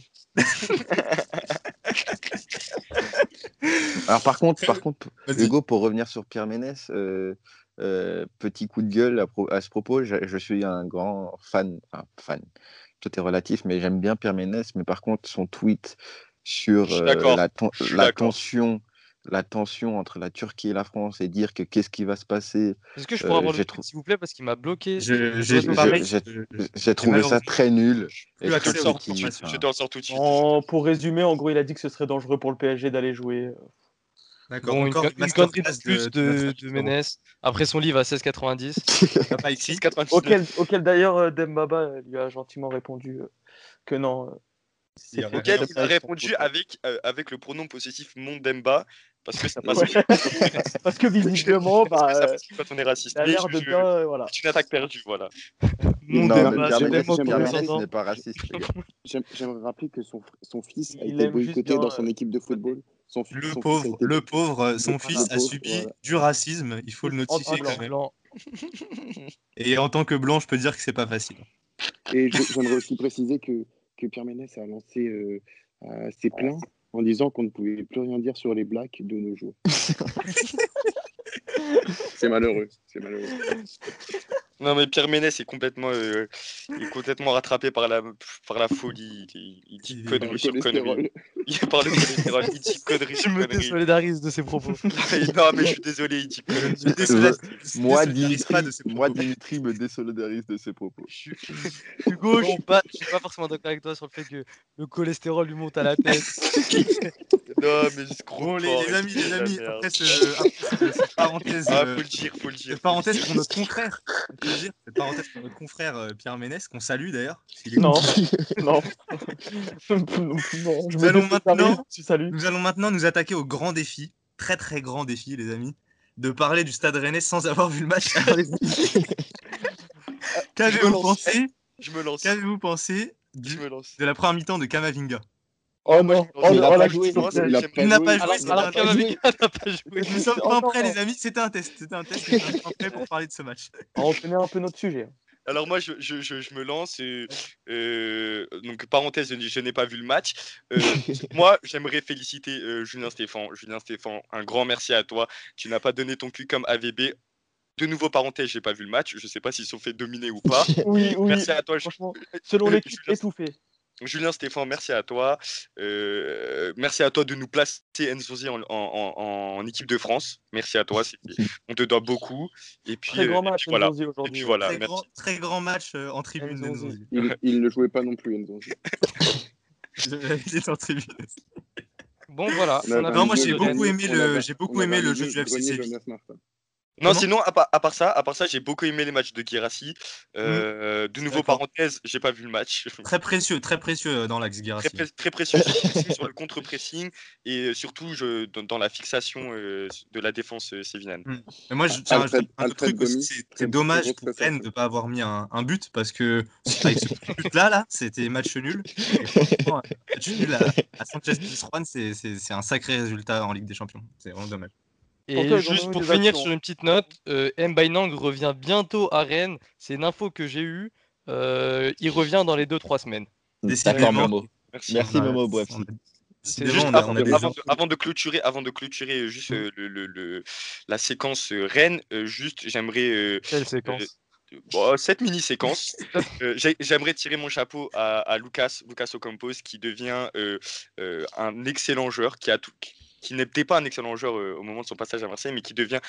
Le match, je ne sais pas si vous avez vu le match, mais il fait un match phénoménal, vraiment, dans la percussion, dans ce qu'il sait faire, la percussion, l'abnégation, le sacrifice. Il met d'ailleurs 2 ou 3 passes décisives, je crois, aujourd'hui. Ouais, il me semble. 4 passes clés, je crois. 4 passes clés. Ouais, 4 passes, ouais. Quel match aussi de Jules Koundé, hein. Je ne sais pas si vous avez vu, impressionnant. Oui. Qui toque à la porte de l'équipe de France. Ouais. Bientôt, Varane, fais attention à toi. En équipe A, tu veux dire? En équipe A, bien évidemment. Bien, je pense qu'on a tout dit sur le Stade Rennais et le FC Séville. On peut aborder maintenant les gros clubs européens et on va commencer par le Real Madrid. Alors pareil, on va parler de Raphaël Varane. Si tu veux parler de Raphaël Varane, on peut parler du français. Qu'est-ce que tu as à dire sur lui? Ah non, mais je te laisse finir et après du coup... Non, c'est terminé. Je sens que je t'ai coupé. Non, non, pas du tout. Tu peux parler de Raphaël Varane, la fraude. Non, mais oui, hein, voilà. Qu'ajouter de plus, quoi. Son match la semaine dernière... Je pense qu'on a beaucoup critiqué Militao sur le but, mais les deux autres buts, c'est quand même Raphaël Varane. Sans Ramos, bah, on peut dire ce qu'on veut. C'est loin d'être un top défenseur central. Donc merci à Ramos, du coup, qui est pas d'être à ses côtés. Et même là, avec Ramos, du coup, bah, il n'est pas. Il est pas au top. Je tiens à préciser que Umtiti, ouais, c'est ça, Umtiti, Ramos. Ouais. En Coupe du Monde 2018, mais ça, c'est un autre sujet qui va faire parler. Mais voilà, donc je pense que la fraude Varane doit être exposée. Je ne sais pas ce qu'en pensent mes amis autour de la table. Je ne suis pas d'accord. Non, pour devenir sérieux, je pense que tu dis n'importe quoi. Et voilà, je te pied. Non, sérieusement, mais parce qu'il faut exagérer. Mais non, enfin, sur Umtiti, évidemment, j'exagère. Mais vraiment, Varane sans Ramos, c'est vraiment pas le Varane. Je suis pas d'accord. Pour moi, Varane est dans une mauvaise passe, comme ça peut arriver à tous les grands joueurs. Varane a une carrière et le Real depuis ses 18 ans, ça peut arriver d'être dans une mauvaise passe, ça ne remet en rien son niveau, ça ne remet pas en cause son niveau, ça ne remet pas en cause son statut de titulaire indiscutable, ni au Real, ni en France. Si, bah, il y a Militao qui est très bon, Militao qui est bon, Nacho qui peut jouer dans l'axe. Tu as vu un match de Militao pour dire qu'il est bon? Oui, il est très bon, Militao est très bon et d'ailleurs il a fait son apparition dans la Seleção. Donc tu n'as pas vu le match, c'est carré. Outre ça, moi je voulais dire que on reviendra sur Varane, mais en tout cas le Real, ils sont sur une défaite et un nul en Ligue des Champions. Les mecs, est-ce que ça pue pas un peu pour eux? Si tu regardes bien le classement, ils s'en sortent super bien parce qu'ils sont à 3 points du premier qui est le Shakhtar, qui va encore perdre des points. Ils sont certes derniers, mais après ce qui est compliqué dans ce groupe-là, c'est qu'ils vont enchaîner 2 fois l'Inter Milan. Et il ne faudra pas se déchirer contre l'Inter, mais ils sont à 1 point, le premier à 4 points. Donc, non, moi je pense que mais c'est inquiétant. Non, mais ils vont se faire manger par l'Inter, je pense. Tout à l'heure, j'ai entendu que le Real est un favori pour la Ligue des Champions dans les 3 favoris. Je me désolidarise, mais c'est une énorme connerie. Je me désolidarise des propos également. C'est peut-être la plus grosse bêtise qu'on a entendue aujourd'hui. Non, mais les gars, le Real a clairement besoin en ce moment d'un renouveau. Je pense que l'année prochaine va être l'année de transition. Le milieu de terrain a largement besoin d'être renouvelé. 83, enfin. Comment ? Ils sont très vieux, le milieu de terrain. Oui, voilà. Il y a 83 ans de moyenne d'âge, hein, je rappelle. La stat.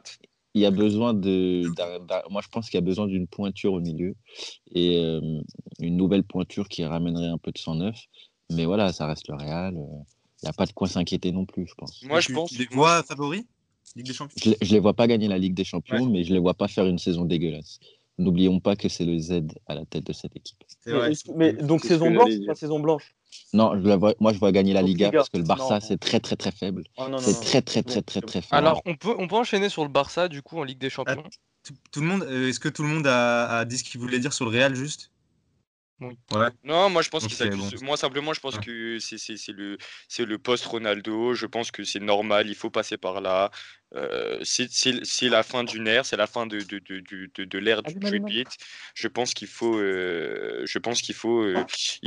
repartir sur de nouvelles bases et à commencer par virer le trio de retraités au milieu. Voilà. Je suis d'accord avec toi. Ce qui leur arrive, c'est à peu près normal vu ce qu'ils ont tout fait. Ils étaient obligés de passer par là. Modric n'est plus titulaire. Hein.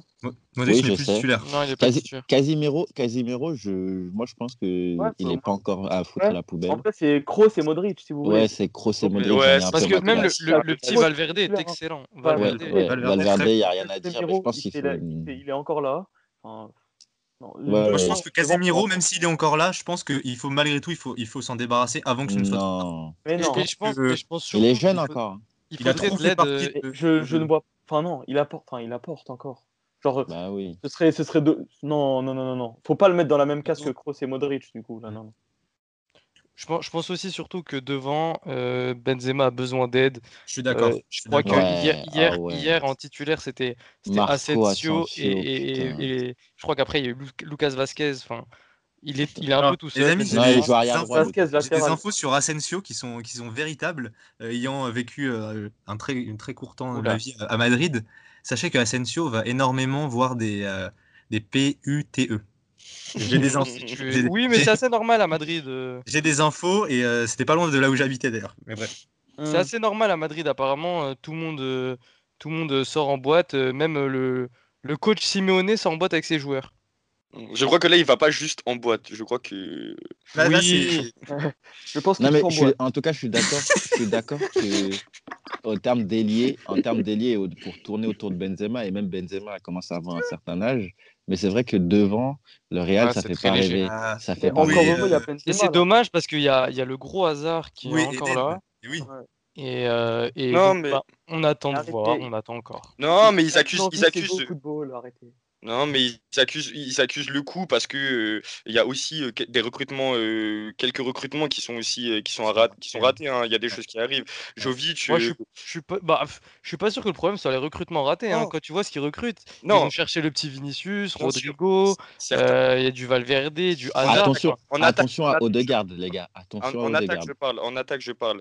Jovic a-t-il joué un match avec le Real de Madrid? Non, mais ça, on s'en fout. Enfin, c'est pas un point à mettre sur. C'est pas ce qui va noircir le tableau du Real, c'est une erreur de casting comme une autre, mais non. Ils ont quand même bien recruté, ils ont des pépites. C'est une erreur de casting qui affaiblit un secteur offensif qui est en grande difficulté. Jovic, il joue en pointe. Oui. Et de toute façon, dans tous les cas, il sautera pas Benzema, donc c'est pas vraiment ça le problème. Bien sûr, mais l'année, le grand Real de Madrid, triple vainqueur de la Ligue des Champions, c'était Morata qui rentrait, Morata qui était excellent. C'était Morata. Enfin, ce que je veux dire, j'ai du mal à mettre Morata et excellent dans la même phrase. Ouais, et puis je suis pas. Oh, Morata. Le problème. Non, ce que je veux dire, c'est que il n'y a pas de solution, de solution offensive correcte. Pour changer le cours d'un match. Ouais, on est d'accord, mais moi ce que je te parle, c'est du 11 de départ. Le 11 de départ, il n'est pas bon offensivement au Real Madrid, c'est juste ça. Oui, le 11 plus les 3 de devant. Il est un peu vieillot, disons. Voilà, ceux de devant plus ceux qui rentrent. Parce que non, mais surtout que Zidane est un grand fan de Isco. Quand il joue, on est encore sur la quasi même équipe de l'équipe la dernière équipe qui a remporté la Ligue des Champions, quoi. C'est vrai. Surtout quand tu vois que c'est Asensio. Quand tu vois que c'est Asensio qui rentre, qui est tellement nul. Hein, ce joueur est très nul. Moi, il s'est fait les croiser, quoi, le pauvre. Ouais, mais Hugo Laradier aussi. Pourtant, il est très bien recruté. Pourtant, il est très bien recruté.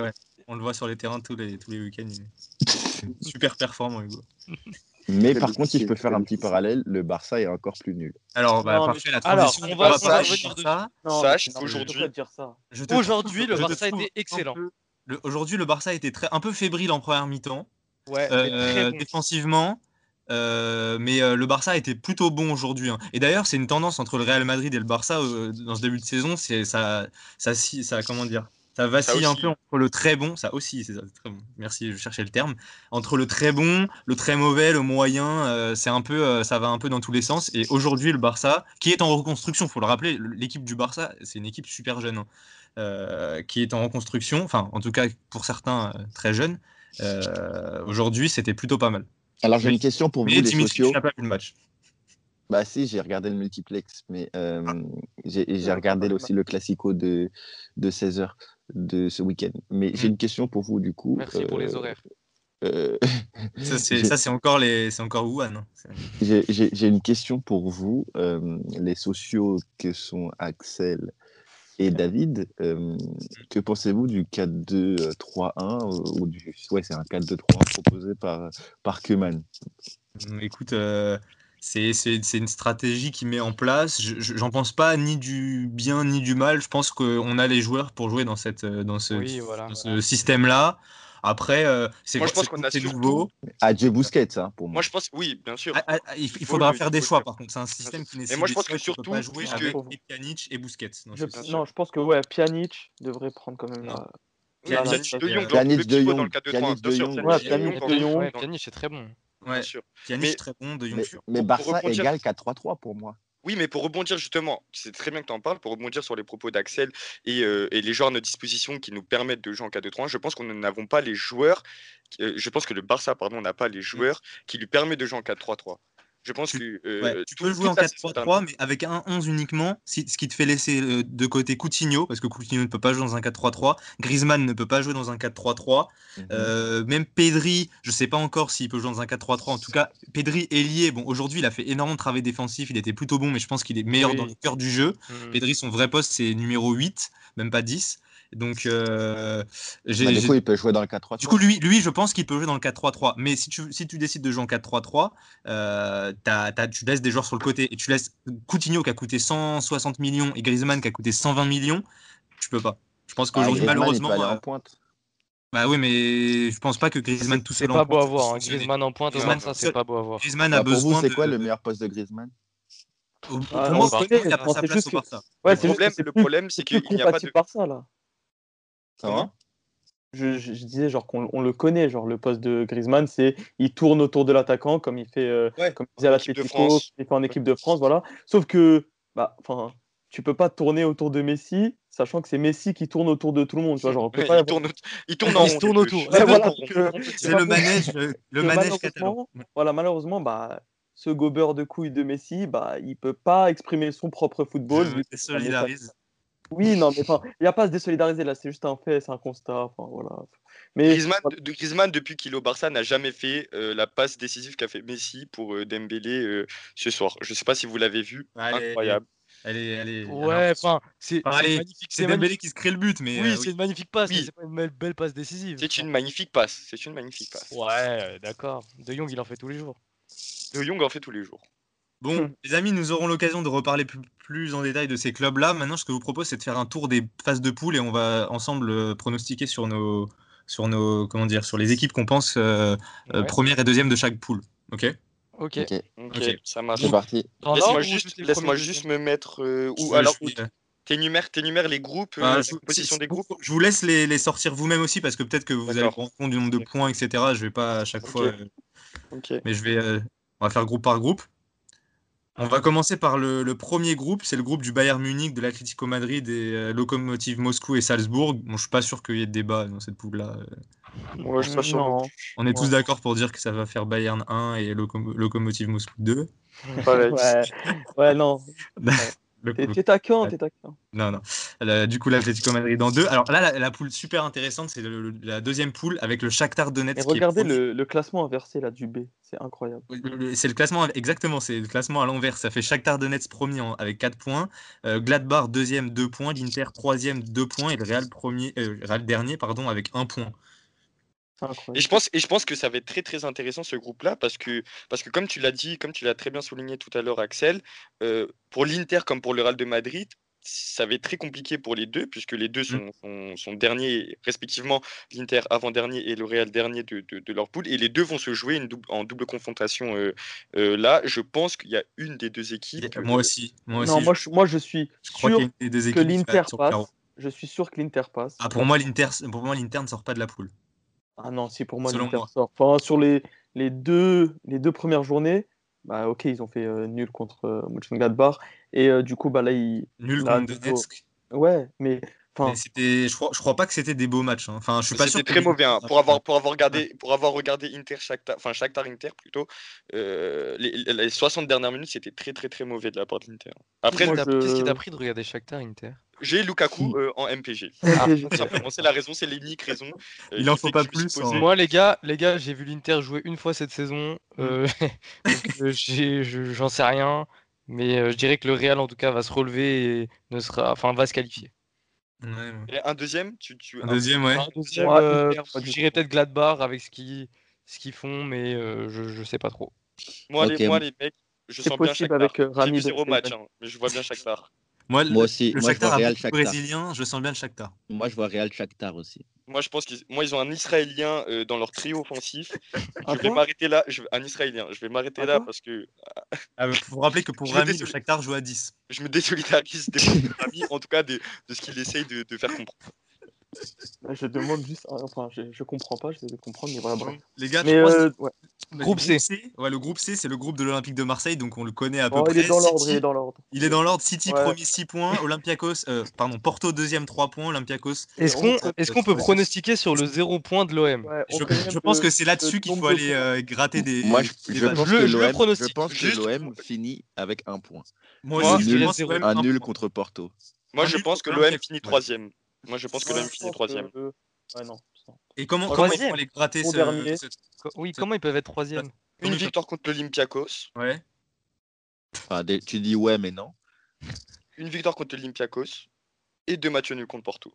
Ouh, les 2 matchs nuls contre Porto, il y a une nouvelle défaite contre City. Non, on perd. Axel, c'est bien enregistré là, ce podcast. Tout est enregistré. Ok. Non, on finit avec 1 point contre l'Olympiakos, dernière journée, on s'en bat les couilles. Est-ce que vous pensez que l'OM peut aller chercher le record super compliqué là. Il y a peu de clubs qui sont allés chercher. J'espère de tout mon cœur. On a un club ambitieux. Ils peuvent le faire, ils sont dans une très bonne passe en ce moment. J'ai vraiment l'impression qu'ils mettent tous les ingrédients pour réussir cet exploit. La défaite contre City, on allait la chercher, franchement. Merci Rongier. Heureusement qu'il est là. Franchement, s'il n'y arrive pas, je vois pas comment quelqu'un d'autre pourrait y arriver parce que là, vraiment, ils mettent vraiment une équipe. C'était eux. J'aimerais quand même juste relativiser. Je me permets de nuancer pardon, la stat. Dans les 12 défaites, il y a 2 défaites en quart contre le Bayern, ce qui on peut quand même. Ça reste une défaite. Certes. Mais le 0 point, David. Oui, le 0 point, c'est quelque chose. Le 0 point, c'est quelque chose. Alors qu'on s'est qualifié. Oui, le 0 point, c'est quelque chose. David, le 0 point, c'est quelque chose. Et là, votre situation, c'est une grosse blague. Non, moi, je pense qu'on ne va pas faire 0 point. Je le dis, je pense qu'on ne va pas faire 0 point. David, est-ce que tu peux me citer les autres équipes actuellement qui ont 0 point en Ligue des Champions? Alors, je les ai sous les yeux. Midtjylland. Ouais. Midtjylland. Et Ichibachaï. Zénith, le Zénith à 0 point.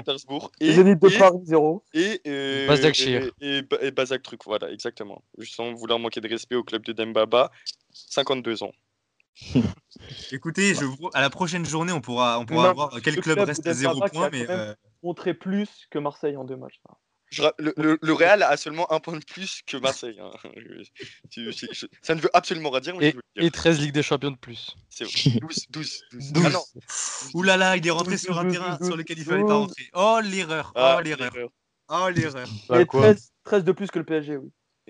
Ça, par contre, ça c'est vrai. Oui, c'est vrai. À quel moment on parle du PSG, les gars? Non, les amis, on dévie, on est consultants, on parle de toutes les équipes. C'est une petite crotte de nez. Bon, le groupe D, les amis, Liverpool premier, 6 points. T'as reçu notre crotte de nez. Liverpool, les amis, le groupe D, Liverpool premier, 6 points. L'Atalanta, deuxième, 4 points. L'Ajax, troisième. Alors, il y a une erreur, il me semble. Non, pardon, il n'y a pas d'erreur. L'Ajax, troisième, 1 point. Et Michibachoui, 0 point. Alors, moi, je pense que l'Ajax va être deuxième et pas l'Atalanta Bergame. J'ai regardé Ajax-Atalanta la deuxième mi-temps. Ouais. Et l'Ajax, il se faisait bouffer. Moi, je suis d'accord avec toi. Ils sont allés chercher ce 2-2. Je suis d'accord avec toi. J'ai vu aucun match de l'Ajax, mais l'Ajax possède un joueur qui s'appelle Anthony, comme la ville où j'habite, et je pense que il a mis un petit pont hier en plus. Et alors là, ah oui, il était beau. Il était très beau. Ouais. Je pense vraiment qu'ils vont être deuxième. Non, moi, je pense que ça reste comme ça. Moi, je pense que c'est l'Atalanta. Pas pour Gomez, parce que l'Atalanta joue très bien. Quel jeu offensif. Ouais. Je connais pas son coach, je vais me juste récupérer son blaze. Gasperini, il me semble. Gasperini, voilà exactement. Gasperini, quel coach incroyable. J'ai vu un seul match de l'Atalanta, c'était contre le PSG. Et puis voilà, l'Atalanta qui finit deuxième pour moi derrière Liverpool. Ok, très bien. Le groupe E, un groupe avec un club français. Chelsea premier, 4 points. Séville deuxième, 4 points. Et Krasnodar et Rennes, 3ème et 4ème avec 1 point. J'ai l'impression qu'on va rester comme ça. Hein, Séville peut aller chercher la première place. Je suis d'accord. Chelsea, ils mettent 4-0, mais ça ne veut pas dire grand-chose. Ils étaient vraiment en difficulté en première mi-temps. Jimmy, Séville est en difficulté en Ligue 1. Ils n'arrivent pas à gagner. Chelsea, c'est pas ouf. Je regarde beaucoup les matchs de Chelsea, puisqu'ils ont le meilleur joueur de première ligue dans leur rang, mais c'est pas ouf. Je pense que Séville. Tu parles bien évidemment de Ben Chilwell. Je parle de Hakim Ziyech, les gars. Hakim Ziyech. Ça Hakim Ziyech. Les mecs, moi je vous le dis, pour regarder tous les matchs de Chelsea tous les week-ends, parce que j'ai Kaya Verts dans mon équipe. Kaya Verts n'est pas taillé pour la première ligue et il est trop nul. Ouh là là, pourtant il a l'air de bien. Pourtant c'est pas ici. La fraude c'est Timo Werner. Les mecs, Timo Werner. Moi, il se fait péter tous les week-ends. Dimitri, j'étais d'accord avec toi avant le début de saison que Timo Werner n'assumerait pas. Mais il a eu deux matchs compliqués, mais après, il s'est bien... Bah, non, mais là, vous me parlez de son doublé, mais... Demain, nous avons une émission Première Ligue, donc on pourra débattre demain, et je préfère vous dire tout de suite que Lampard, c'est une fraude en tant que coach. Je les pieds dans le plat, on rebondit demain, les amis, s'il vous plaît. On va bientôt lancer la pub. Donc, je crois que Hugo s'est endormi, les mecs. On passe au groupe F, le groupe de la Lazio. 4 points premier, la Lazio. Deuxième, le club de Bruges. Alors là, je suis étonné. Si vous voulez mon avis, c'est le groupe le plus intéressant de cette Ligue des Champions, ou qui présente en tout cas le plus grand suspense. Parce que la Lazio... Il fait le hipster ici. Non, mais la Lazio, en fait, je pense que c'est un groupe qui est encore totalement ouvert. Alors, je pense que tu dis que c'est un groupe intéressant, mais je pense que tu vas regarder zéro match. Oui. Et surtout, il faut mettre en lumière le fait que la Lazio, ils font 1-1 contre Bruges, mais ils ont la moitié de l'effectif. Qui ils ont joué avec l'équipe B. Ouais. Ouais. Ah ouais, Covid, la Lazio, avec la Lazio. Ouais. Immobilier que j'avais dans mon équipe MPG n'a pas joué ce soir. En tout cas, moi, je fais le pari sur ce groupe. Par miracle. Sur ce groupe F, je fais le pari que le troisième ira faire une bonne Europa League. Bah, club de Bruges, tu penses qu'ils si c'est eux? Ouais. Mais moi, Bruges, je les trouve très bons. Je trouve que c'est un très bon club. T'as regardé le Zénith Bruges? Bah, j'ai regardé le multiplex encore une fois, les mecs. Mais, t'as vu les buts, quoi. Ouais. Dans la petite Ligue des Champions. Dans le but, ça fait gagner l'Europa League. But à Bruges. Bruges marque. Non, mais même contre le PSG l'année dernière, je les avais pas trouvés mauvais. C'est une équipe qui joue au ballon et qui survole. En tout cas, l'année dernière, le championnat belge. Donc, bon. Je vais aller jeter un petit coup d'œil à leur équipe, voir est-ce qu'il y a des joueurs connus. Il y a Van Aken et Denis qui sont bons. Denis qui était annoncé à l'OM. Hein. Bon. J'aurais bien pris. On est le FC Annonce, mais je tiens quand même à le dire parce que Benedetto reste sur 9 matchs sans marquer. 9 matchs sans marquer, c'est incroyable ce petit. Et je pense savoir d'où ça vient. Ça vient de son exécrable coupe de cheveux, qui est vraiment horrible. Je dirais plus son tatouage dans le cou. Mais pourquoi pas. Ah, mais ces cheveux, faut qu'on en parle, les mecs. Les mecs, sachez que si Benedetto était argentin et avait des tatouages, il serait en équipe d'Argentine, sachez-le. 25 millions, il vaudrait 50 millions. Exactement. Et si Thomas Müller avait une crête iroquoise, il serait Ballon d'Or. C'est un autre. Alors, les amis, nous passons à l'avant-dernier groupe, qui est le groupe du Barça et de la Juventus. Bon, je vous propose de passer assez rapidement. Ça bouge pas. Barça-Juventus. Et le groupe, mais on n'a pas parlé, juste Axel, on n'a pas parlé de la Juventus. Oui, j'aimerais juste dire que la Juventus, c'était nul à chier. Très déçu par la Juventus. C'était vraiment pas bon. Je m'empresse d'aller regarder leur classement en Serie A parce que vraiment, c'était exécrable ce soir face au Barça. Il n'y avait pas le meilleur joueur de l'histoire dans leur rang ce soir. Tu parles de Gonzalo Higuaín. Je parle de l'homosexuel portugais. Giorgio Chiellini. Je parle de l'homosexuel de Madère. Tu parles du fertile portugais. Tu parles de l'homme qui a fait des dons à la Palestine. Celui qui n'arrive pas à concevoir. L'homme qui a 6 enfants avec 2 coups de rang. C'est vrai. Non, mais c'est vrai que la Juventus, c'était pas bon. Pour être sérieux, pour revenir, pour vraiment... On est sérieux. Pour cesser la plaisanterie, vraiment la Juve très déçue ce soir. Et Morata qui est le meilleur buteur cette saison avec sans la VAR. Avec la VAR, c'est vrai. J'avais jamais vu ça. Franchement, à l'époque de Pelé, il aurait été le meilleur joueur de l'histoire. Non mais les gars, la Juventus là, l'équipe qu'ils alignent, c'est pas du tout l'équipe qui aura dans 2-3 mois, c'est le championnat continu. Là, on peut pas trop juger les gars. Ah mais du coup, quand même à part Ronaldo. Non, il y a Chiellini et De Ligt, je crois, qui étaient absents aussi. Si, non. Si, ils étaient pas là. Bah, Arthur, il est pas là. Alors Arthur, ça dépend. Je crois qu'il a le sida, Arthur, il me semble. Arthur est rentré, mais il est séropositif. Non, bref. Le groupe... Le groupe H, les amis. Manchester United premier 6 points. La question là, Paris Saint-Germain deuxième 3 points et Leipzig 3 points. Est-ce que Leipzig peut se relever? Est-ce que Paris va terminer premier devant Manchester? Non, je pense qu'on va finir deuxième. Non, je pense que ça bouge pas. Ouais, non, moi je pense que le PSG va être premier grâce à une grosse victoire à Old Trafford. On va leur rouler dessus. On va rouler sur Leipzig aussi. Je pense qu'on a eu un coup de chaud là avec Manchester qui nous prend le premier match. Ouais. Mais en tout cas, je pense que le PSG est très fort en poule. Je pense qu'ils vont redresser la barre et qu'ils finiront. Et Manchester, ils mettent 5-0 contre Leipzig aujourd'hui. Le score, il veut pas dire grand chose. Rashford, il leur sauve les miches encore une fois. Mais moi, j'ai du mal à envisager que Paris gagne ses deux matchs contre Leipzig, et je suis persuadé que Manchester va battre deux fois Başakşehir. Et à partir de ce moment-là, Leipzig, c'est pas bon. Hein. Cette saison, c'est vraiment. Ah ouais. Ouais, c'est pas bon du tout. Non, mais ouais, pour ça, je pense que moi, je pense qu'ils ont un peu du mal. Hein. Orphelin de Timo Werner, moi, pour avoir vu quelques matchs de Leipzig, entre parenthèses, c'est faux. Moi, je pense que depuis le départ de Timo Werner, je pense qu'ils ont pas mal de mal. Ils ont du mal à le remplacer. Youssouf Poulsen, avec un tel nom de famille et une telle Pux, je pense que c'est pas possible de faire oublier. Ils gagnent 2-0 contre Başakşehir grâce au nain chauve qui ressemble à un acteur porno. J'ai nommé Ángel Di María. Le petit ange. Donc les gars, moi je pense que Leipzig c'est pas ouf. Et en Bundesliga, c'est comment Leipzig là pour ceux qui regardent pas les matchs? J'en ai aucune idée. Et ben écoutez, je viens d'être sur le classement. Sachez que Leipzig est premier de Bundesliga devant le Bayern Munich. Et ben moi, sachez que je pense que le Leipzig a très bien rebondi après sa demi-finale de Ligue des Champions l'année dernière, et moi je pense qu'il faut faire attention à Leipzig. Ouais, je pense qu'ils sont très forts en fait. Moi je pense qu'ils sont sur un point de cercle. Je pense aussi que Hugo Laradji s'est endormi, qu'il n'a pas parlé de pas du tout. Ah, pardon, excuse-moi, je te réveille. Bon, alors, t'es parti te brûler le chibre. Excusez-moi, les amis, nous allons nous dire au revoir et dire au revoir à tous ceux qui nous ont écoutés jusqu'ici. Voilà, c'était le mot de la fin. Merci, au revoir à Felipe, au revoir William. Salut les auditeurs. Salut à tous, salut. Salut.